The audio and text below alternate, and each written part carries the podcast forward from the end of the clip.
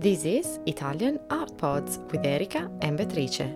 We bring Italian art and literature to you using the beautiful Italian language.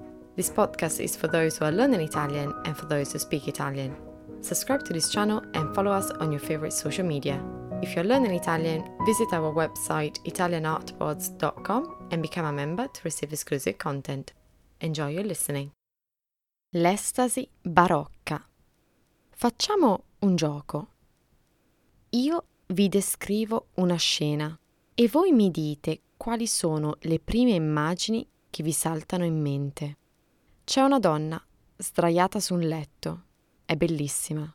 La sua pelle è liscia, marmorea. Le lenzuola sono stropicciate, la coperta è caduta a terra, le vesti sono arruffate, la schiena è inarcata.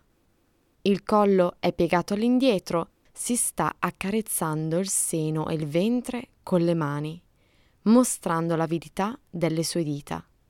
La bocca è semiaperta e il viso appare immerso nel piacere. Su, non siate timidi. A cosa state pensando ora? Forse ad una donna lussuriosa? E dove vi immaginate che questa scena abbia luogo? In una casa privata, forse? Ebbene, se pensate tutto questo, mi dispiace dirvelo, siete proprio maliziosi. In realtà, la donna che vi sto descrivendo è una santa.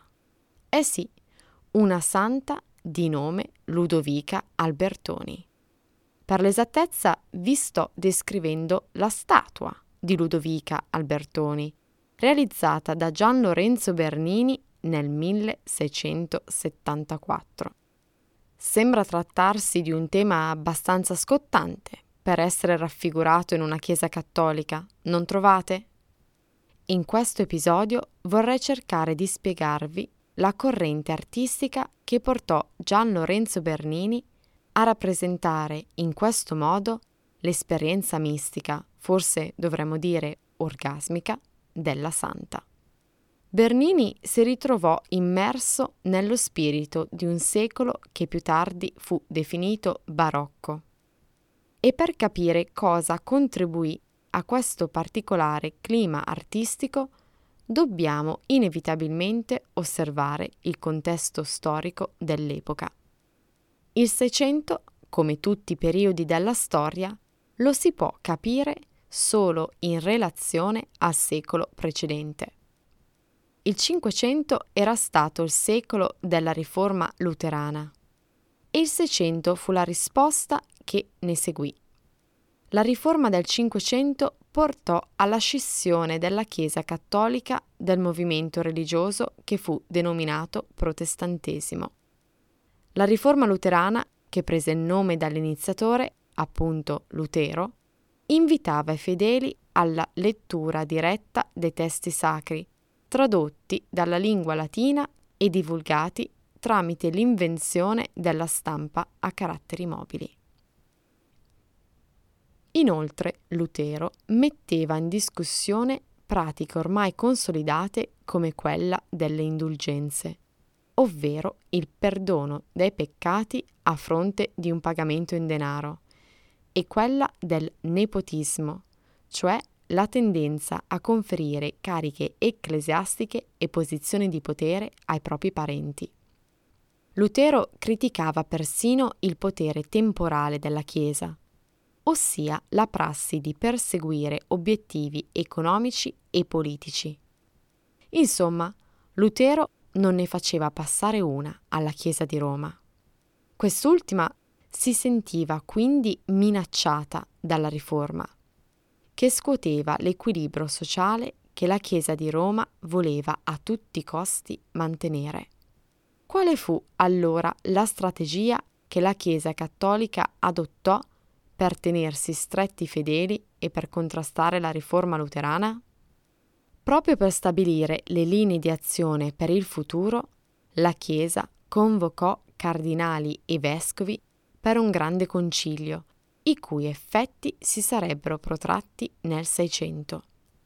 Il Concilio di Trento voleva dunque reagire alla diffusione della riforma protestante dando forma a quella che fu chiamata la Controriforma cattolica.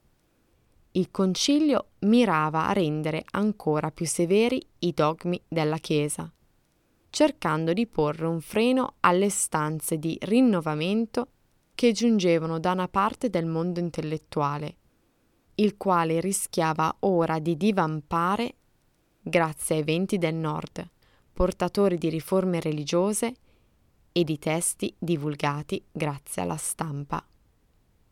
La Chiesa doveva elaborare una strategia che limitasse il rischio di ipotesi, dibattiti, opinioni che la riforma e la stampa stavano incentivando.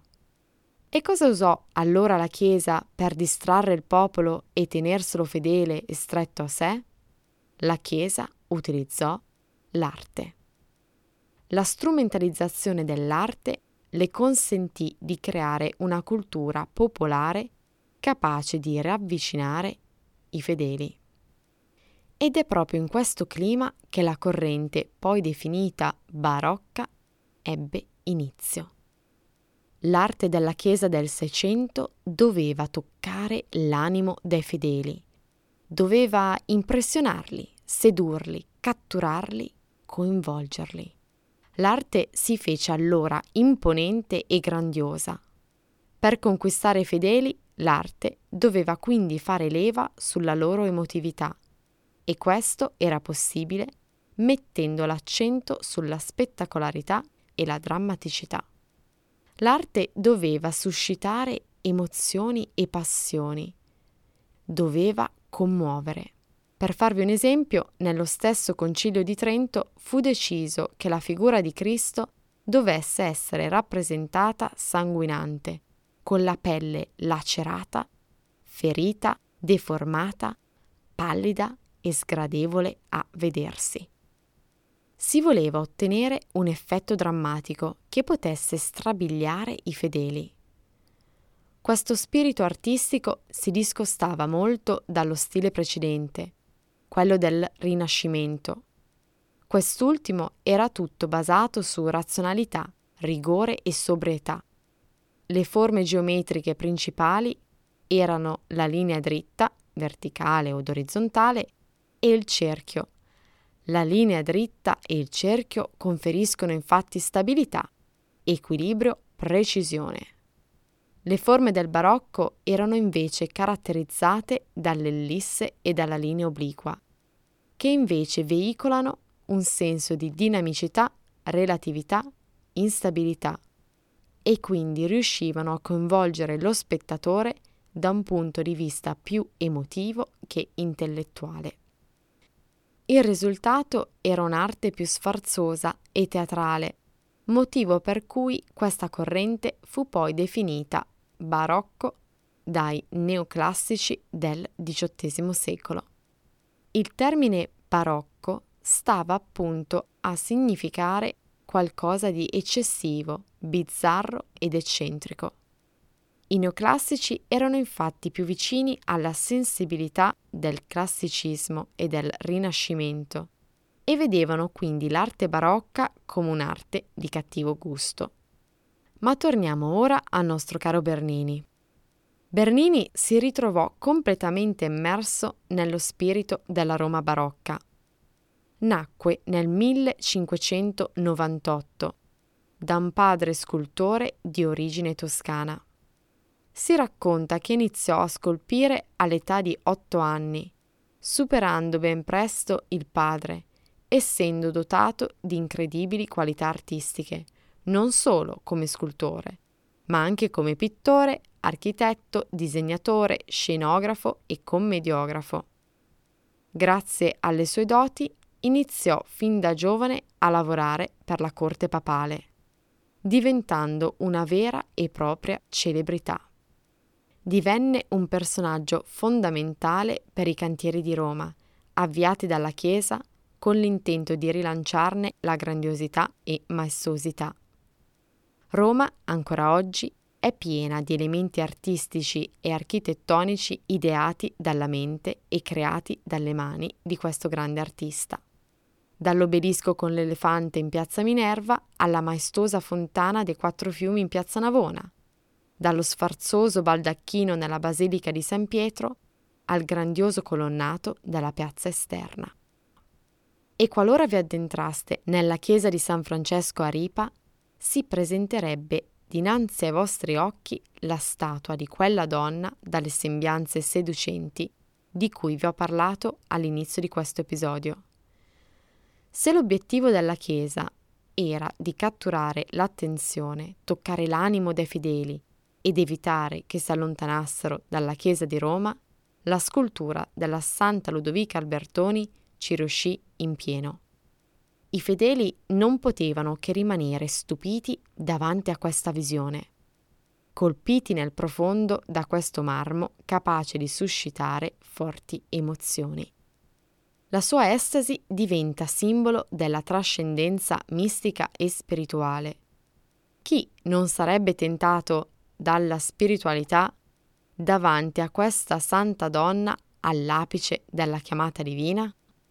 Quella di Ludovica non è la sola estasi che Bernini scolpì. Probabilmente più famosa è l'estasi di Santa Teresa, che si trova nella chiesa di Santa Maria della Vittoria, sempre a Roma. Bernini per quest'opera si ispirò ad uno scritto in cui Santa Teresa descrive la sua esperienza mistica. La santa narra l'apparizione di un cherubino, un piccolo angelo che tiene in mano una lancia, con una punta di fuoco che insiste nel conficcarle nel petto. Il dolore mischiato al piacere la fa gemere. È completamente avvolta dall'amore ardente per Dio, un amore che tocca profondamente i suoi sensi corporei. Ecco che quindi Bernini rappresenta il cherubino con la freccia puntata verso la santa, L'angelo sorride mentre la santa si abbandona completamente su un letto di nubi.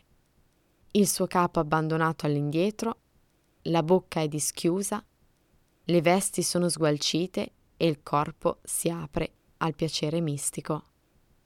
Concludo questo episodio con una citazione maliziosa del filosofo francese Renan, che davanti alla santa disse Se questa è un'estasi mistica, conosco molte donne che l'hanno vissuta. You've been listening to Italian Art Pods. Don't forget to subscribe to this channel and leave your review. You can also follow us on your favorite social media platform. Visit our website italianartpods.com to receive exclusive content, get in touch, or make a donation if you're enjoying the show. Thank you for listening.